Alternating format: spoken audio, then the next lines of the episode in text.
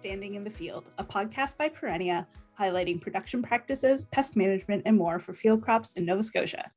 I'm your host and Provincial Field Crop Specialist, Caitlin Condon. My guest today is Tracy Bowdy, Field Crops Entomologist with the Ontario Ministry of Agriculture, Food, and Rural Affairs. Tracy's work includes collaborating on applied research and demonstration projects to validate and determine practical integrated insect management solutions, monitoring for and implementing management strategies for new invasive species. She is a member of many industry groups and initiatives, including the Great Lakes and Maritimes Pest Monitoring Network and the Canadian Corn Pest Coalition. Welcome, Tracy. Thank you so much for joining me today. Thanks for having me.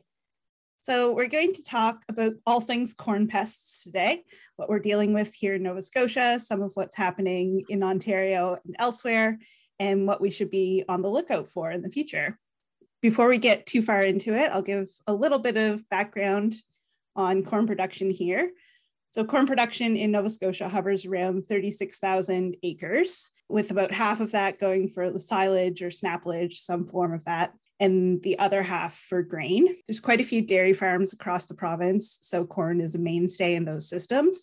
But that's also where we see some continuous corn acreage, which I'm sure we will touch on later with some of the pest concerns. We know that corn insect pests have the potential to have a big impact on not only the yield, but also the quality of our corn crop through things like compromising standability and providing an entry point for fungal infections and so on. European corn borer has been a hot topic in recent years with the discovery of B T resistant populations here in Nova Scotia, and that leading to wide participation in monitoring for those populations throughout Eastern Canada. So I think that's as good a place as any to start. Can you give us a brief update on where we are in the European corn borer saga?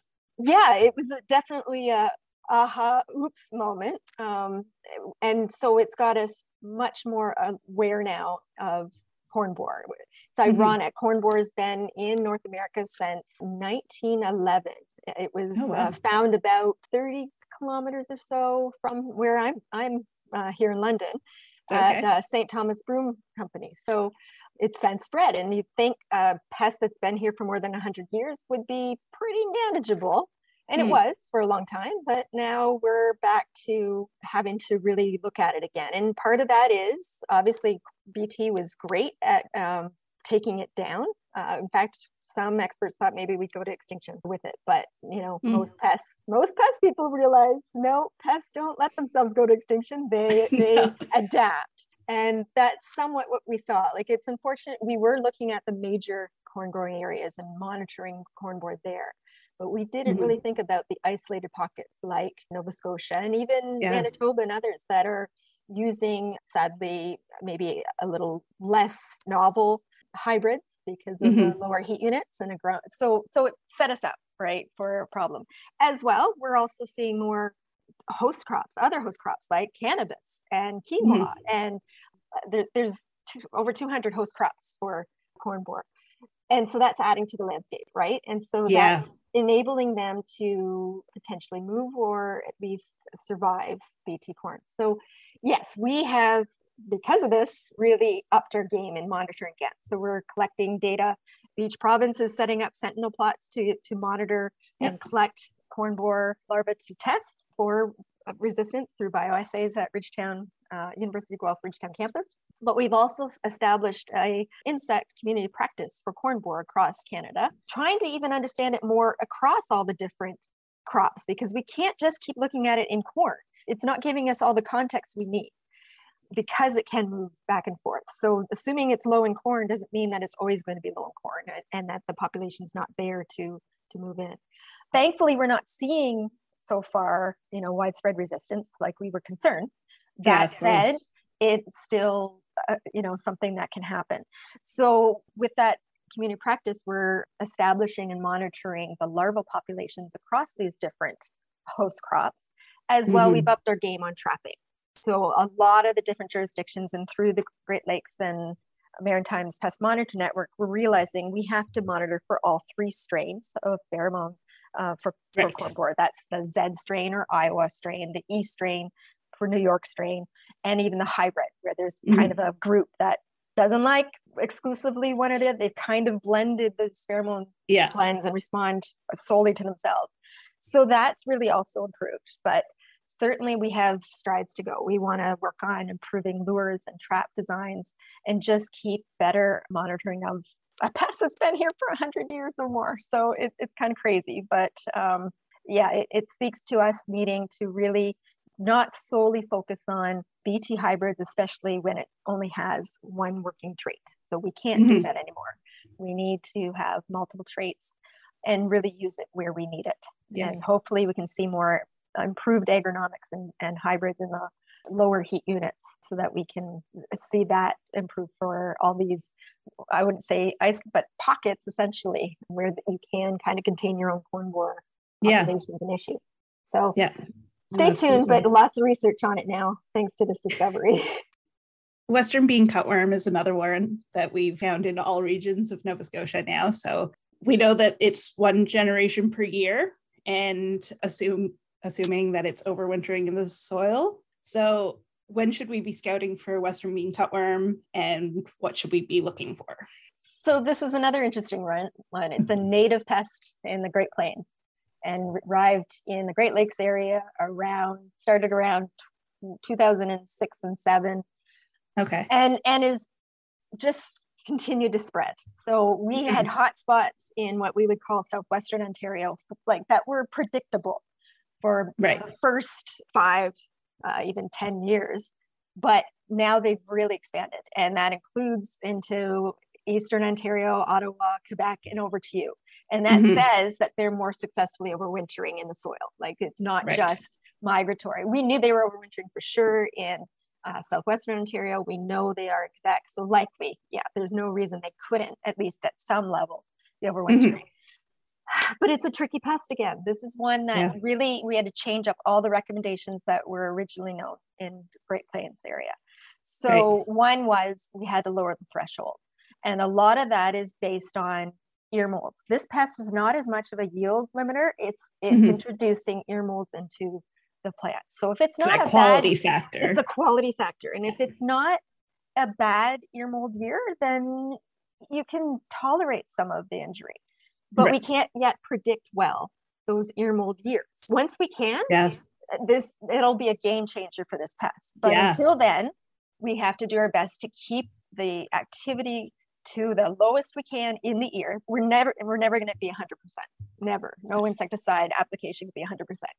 But you at least want to take down most of the population so it doesn't have a problem. So we suggest, and, and previous recommendations were monitor and look for the pest around pre-tassel to tassel. Mm-hmm. That was too early. This pest seems to have a longer flight period. Mm-hmm. So we need to extend it. We need to protect the crop when most advantageous.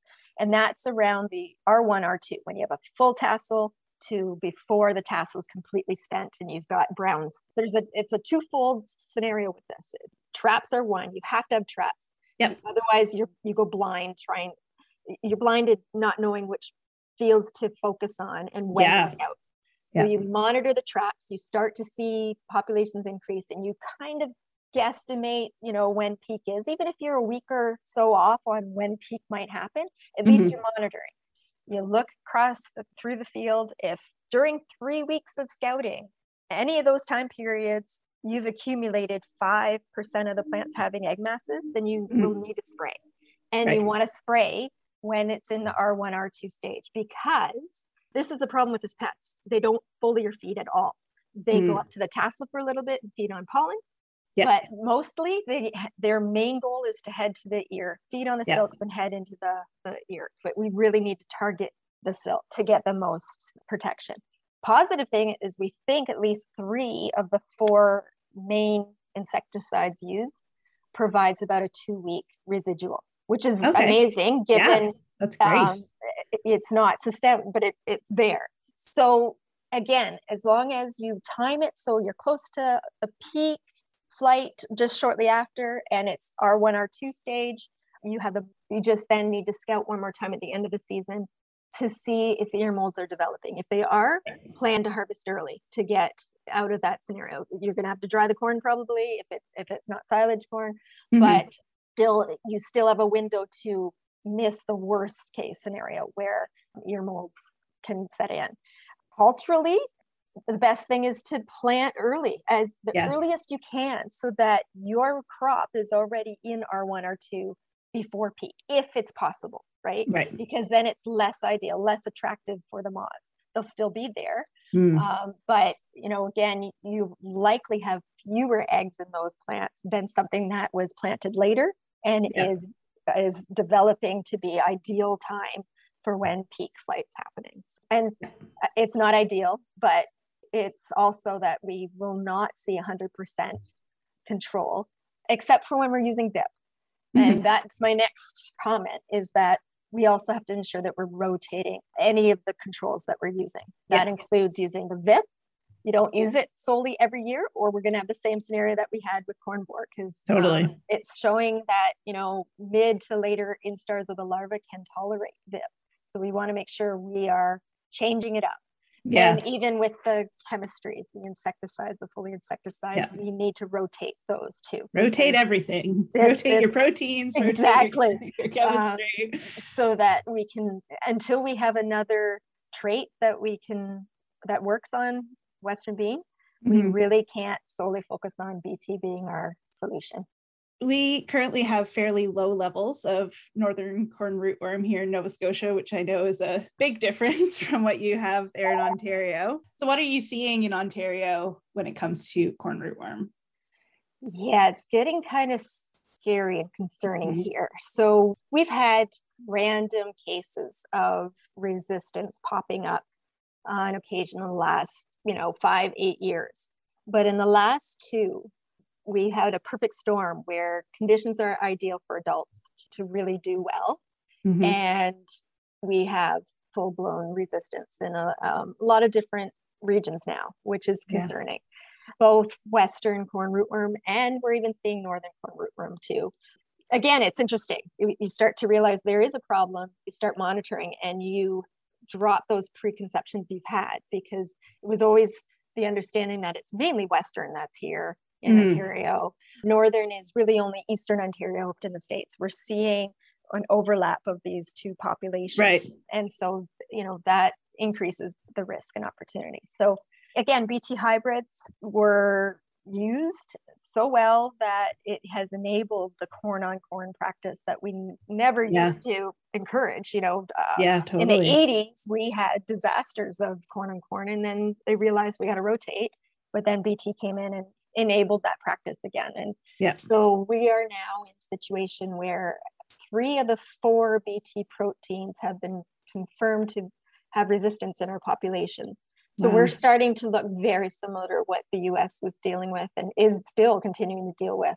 And unfortunately, once you see the signs of injury, the abundant populations of rootworm, the goosenecking, the, the lodging and yeah. root clipping, you're already losing yield. So you can right. lose up to fifty percent or more in yield. And silage corn, even worse, because once it starts lodging and goosenecking, it's very hard to harvest that and not yeah. get it contaminated with bacteria and soils. And because we also don't have a lot of chemical tools, we're losing the soil applied insecticide options to mm-hmm. a great extent. So, you know, we now have to really work at rotating our management options, but also really paying attention and taking rotation in particular seriously before it's everybody's problem. Right.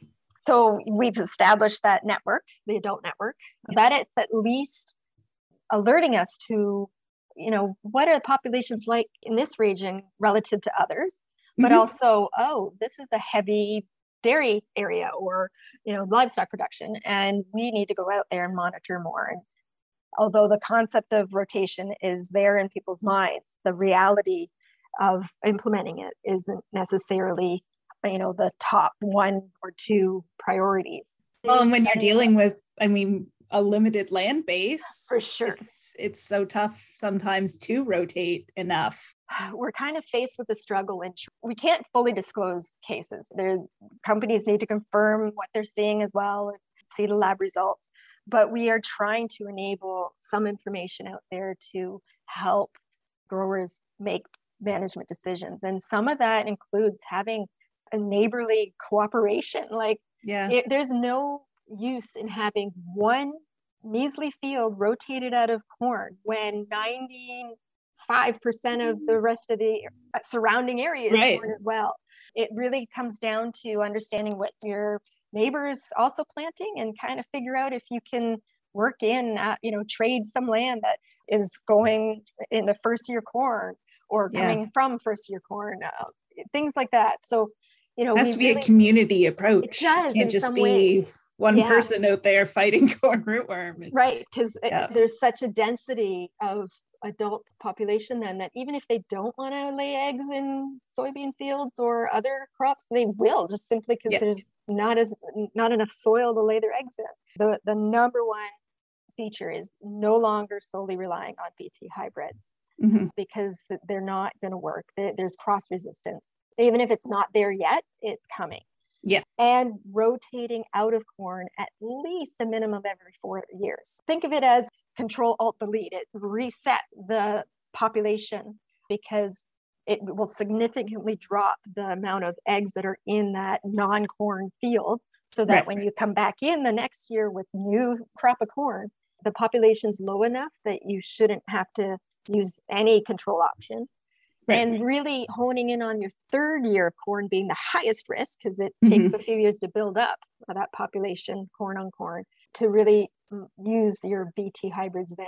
What we're trying to do here we, in Ontario, we've done five sites so far this previous year and a few more scheduled for this coming season is those biocontrol nematodes. We're going mm-hmm. to try and implement them as well and hope that they can help as an added, another cultural or I guess biocontrol, but different control strategy so that it's more I P M. So we're, right. we'll have some rotation in that. We'll also have the nematodes and then bring in B T hybrids really only when necessary. So where we, we do have some corn rootworm, but I don't think we have a very good handle on how much. And so far what we've seen is that it's fairly confined to some of our heavier dairy producing areas. So we've seen some in the Annapolis Valley, and we've seen some in kind of the Truro, Stewiacke area.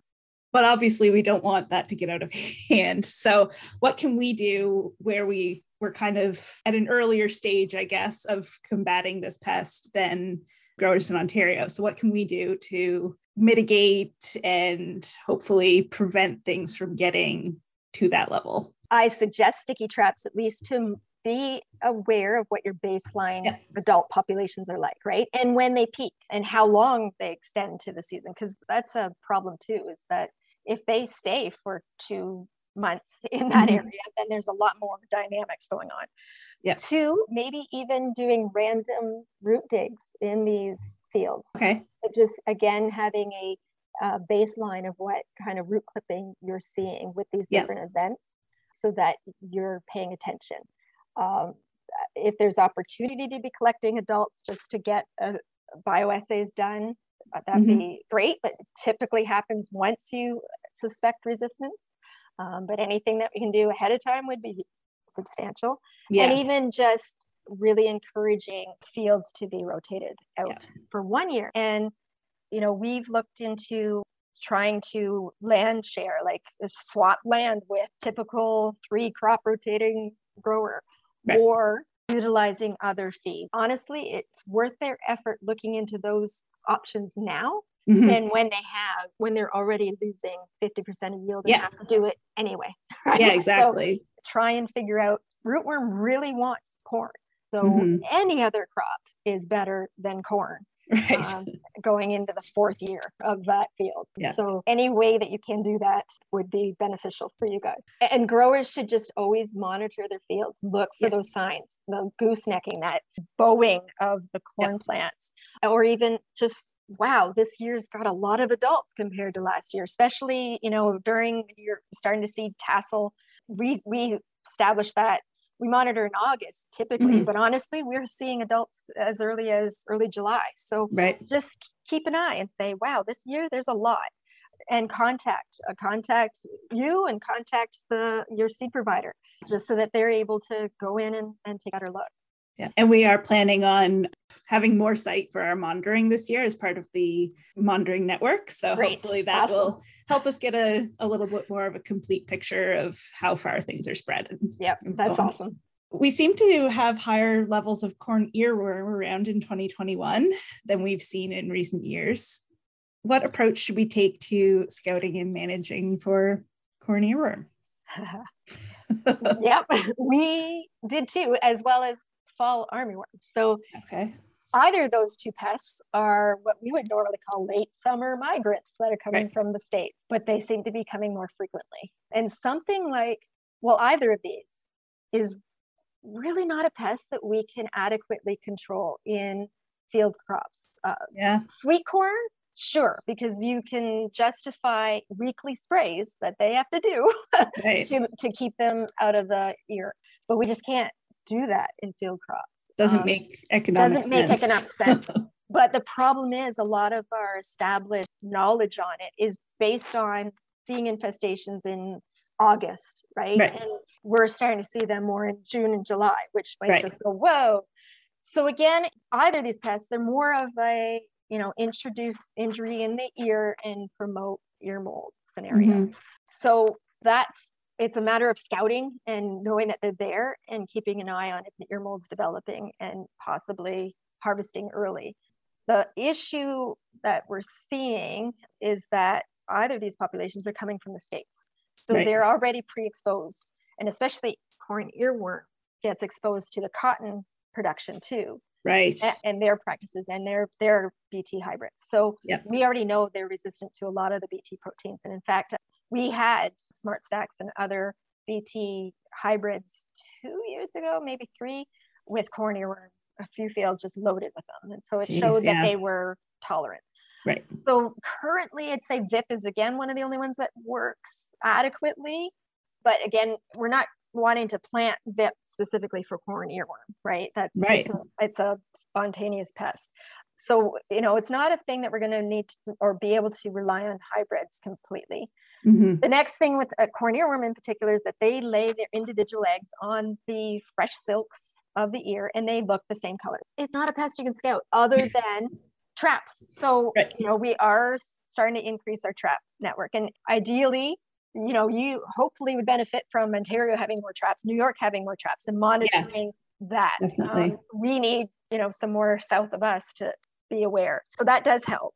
But I fear this is going to be more prevalent um, because yeah. when you look at climate change modeling, they really do sense that this pest and, and maybe, well, fall armyworm less so because it's a subtropic pest, but corn mm-hmm. earworm will have the ability to successfully overwinter closer to the Great Lakes region. That means that we're going to start to see populations arrive much earlier, and that may change the dynamics of how we have to manage this. So until then, it's a matter of just monitoring with traps so we are aware of the flights and when they're coming in, scouting and looking for these larvae, and then determining sure, if the timing lands about the same as corn or Western bean cutworm and you can spray, you'll yeah. get protection for that.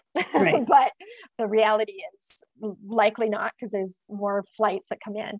Yeah. Um, so then monitoring for if it if it's turning to be an, a good ear mold year, then mm-hmm. harvesting, flagging those fields and harvesting them as early as possible to reduce that risk.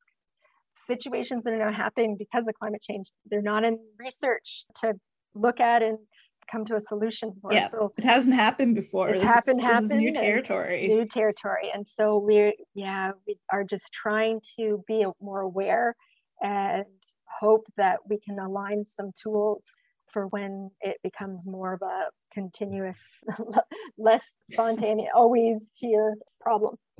Yeah, for sure. Well, that leads really well into my next question, which is what impacts do you anticipate climate change will have on, on our corn yeah. pests? And we've touched on some of those things yeah, already. So definitely the ability to overwinter more easily. Yeah. There's an opportunity for more generations. So Western bean, probably not. It still seems to be very much stuck in a one generation. But the others that like corn borer, mm-hmm. if you, if you have one generation, usually you'll likely have two. Right. Um, if it, some of that may be a suicide, the second generation may be a suicide generation where it just can't finish its development before winter hits, but there probably is going to be some of the population that can. Right. Um, it only takes with, a few. Yeah. Same with here. It, we may have three population, three generations. Yeah. Um, the mm. other aspect is because climate change may enable pests to be earlier, they may be come out of sync with their natural enemies, right? Natural enemies right. tend to have a little bit longer delay in getting going, recognizing they have to start building up their populations because this pest is here and there's a buffet, but that takes time. And so we may see, like, you know, we know something like trichogramma is very good at controlling our corn borer eggs and some larvae, and same, they're using it on Western bean, but those specifically need the right host stage to work effectively. And if it's just slightly right. out of sync from their host, they may not do as well, right? So that right. we may see a lag or even a drop in populations like that. So mm-hmm. that's a concern as well. And then just obviously it's going to change the farming practices. We're going to see corn go in earlier, which is great, but how does that play out in terms of the synchrony with the pest, and how many times do we have to protect the crop from that pest then, because the crop is there longer? Yeah, I think, I suspect we'll have to find a way to make it economical to spray more than once in field crops, right. um, yeah. whether it, partly because diseases even, but insects likely as well. All right, I've got a scenario for you. So it's kind of a, a perfect storm. There are high populations of various corn pests that are causing crop damage in a single field, in a single season. What type of strategy should we have for the coming year when it comes to selecting the appropriate B T trait package? The one aspect is that it's rare to have back-to-back seasons where all of those dynamics could play out, but that's good you know, news. that, that is good news. What's interesting is we really need to be starting to really pay attention to which B T proteins. And I know it's hard. Mm-hmm. There's a lot of marketing that really just says below ground, above ground, and it provides protection against. But right. when you really look at the individual cry proteins or vit proteins that are in yeah. those events, it becomes very clear that some are only, there's only one single protein for that pest versus mm-hmm. three. Yeah. The majority of the traits out there are pyramided for corn borer. That mm-hmm. is, and for you guys, that's great because corn borer is becoming a major pest again. Yeah. For us down here, it's not, but that is what all of the crop produ- corn production out there yeah. has. That's what they're targeting. Whereas really for us, it's Western bean cutworm, or right. in the case of rootworm. Then when you start to look at what we know as some of the proteins they're becoming tolerant to, then it starts to become fewer and fewer pyramided traits and becomes a single trait. Right. It's really important to start to pay attention to what the proteins are in the, the trait, the different mm-hmm. events, and manage based on which one or two pests are your primary pests. Like the corn earworm isn't one, like again, yeah. until you again, see it's hard to every year, but maybe it's being Western bean cutworm and corn borer and uh, let's say rootworm. Mm-hmm. Then you want to make sure, okay, for Western bean, we have no choice. We only have vip, right? right? So if you're going to go for a year where you are bound and bent, you got to hit them all with B T and they're not going to spray, then mm-hmm. fine, make sure vip's in there. But then also make sure your rootworm traits are not closely related. All the cry threes are closely related. So okay. we already know there's widespread resistance to three B B one. Any of the others that have a three in it are going to be the same mode of action. So right. change it up so that you're not going with two stack three A's uh, for rootworm to, to reduce that risk. And corn borer, well, just make sure obviously cry one F isn't in it no. for you guys. But again, don't think that that is a, a good solution for the next year as well. Mm-hmm. You gotta, if you want to hit them once with the B Ts, great, but then yep. change it up because it's, yeah, there's too many situations in, in especially our top three pests where there's tolerance, and co- there could be a scenario where what you're assuming is a good pyramided trait, it has two trait, two B Ts or even three B Ts in it, mm-hmm. is actually a single B T protein. Right, because you have resistance to the others. So, you know, I can't point to one specifically.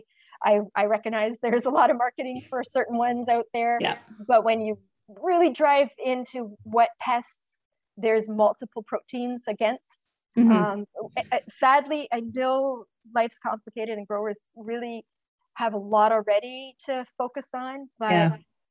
getting more aware of what these different cries are and what yeah. they work towards. And, and we, we do publish that. We have that in the B T trait table for Canada, which is a great tool. Yeah. So I'll, I'll be sure to share that in yeah. the show notes. It's still complicated, I know, and I'm hoping we can find a, a way to do it much more easily. Oh, but that'd be awesome. Pay attention to not only where we have a range of proteins that may or may not work on it, but go yeah. look down lower at what the resistant, what we know already about resistance towards those. Right. There's, I think it's like table four on that um, list, so that mm-hmm. you're more aware of, oh, that one is the one that works. These ones don't. So right. you can, can get more knowledgeable on your decisions with these hybrids. Yeah. And it's not necessarily reasonable to try to control everything all the time. No. You have to pick and choose what your, your main target. We don't have a lot of sprayers in the province that can actually accommodate that spraying over that tall corn crop. So yeah. do you think that's something that an area that we're going to have to change and improve upon in the future? I do. I do, mainly because of also tar spot that's coming in now, right? That's going to yes. require that R one, R two spray. Yeah. And, and when it comes to these pests, again, we're, we're finding aerials okay, but mm-hmm. ground is really where it's at, because it's not the tassel that we have to focus on. We have to get it to the ear zone. And, yeah.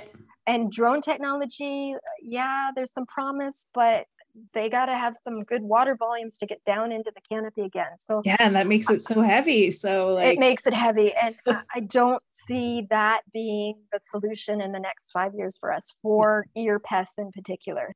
What technology do we have that could help manage corn pests now and in the future? yeah, so it, it, it's true, right? We don't see the pipeline of synthetic pesticides, and, and that's mm. probably a good thing. The ones that are coming are pretty targeted, which is great. Yeah. But I see twofold. I think we're R N A I, but again, mm. if we if we screw things up, you know, we could lose that pretty quickly, because yeah. depending on how the mechanism of resistance towards it and the, the target that they use to approach with the R N A I, could see cross resistance quickly. But it, again, it can't be the only technology in mm-hmm. the package. It's got to be in combination. And yeah. second, I think there's a lot of promise with biosynthetics or biopesticides or mm-hmm. biocontrols. So I, I yeah. these nematodes, the nematodes. Um, yeah. maybe even entomopathogens like fungus that we can spray or incorporate into soils to help uh, kill, they kill the insects. Yeah. Um, again, targeted, like the nematodes we know are considered safe because they're native to North America. We know they don't impact our beneficial pests. Right. So I, I do see a big change, I think, in focusing more on biocontrols as we go forward. And and mm-hmm. sure, ladybugs, everyone thinks of, but you know, they are very mobile and not very targeted. Yeah. But some of these others, the fungus, the nematodes, yeah. um, even parasitoids, I think that's the next phase where we have to move towards to try and complement the other tools that we have. And obviously mm-hmm. rotating, not having monoculture constantly, any way of adding either strips of, I'd say, pollinator um, yeah. strips, or even something that can enable natural enemies and pollinators to be closer, um, right. but not in harm, to help into the field and enter the field and, and help us out there too. So uh, cover yeah. crops may play a role, but they can also increase our risk depending on what species you use, but yeah. something that can, because any of these natural enemies want flowers, they want pollen. Right. So I foresee us taking an approach of more biodiversity within these fields to help target and trigger these biocontrols. Right. What about pest modeling? Like, can yes, we use yes, that as a point. tool? Yes, well? Of course. So I think we're going to see an increase in both monitoring tools, trapping, mm-hmm. other mechanisms that and rapid detections, like, you know, yeah. they can do the D N A analysis right away, so we know what it is. Mm-hmm.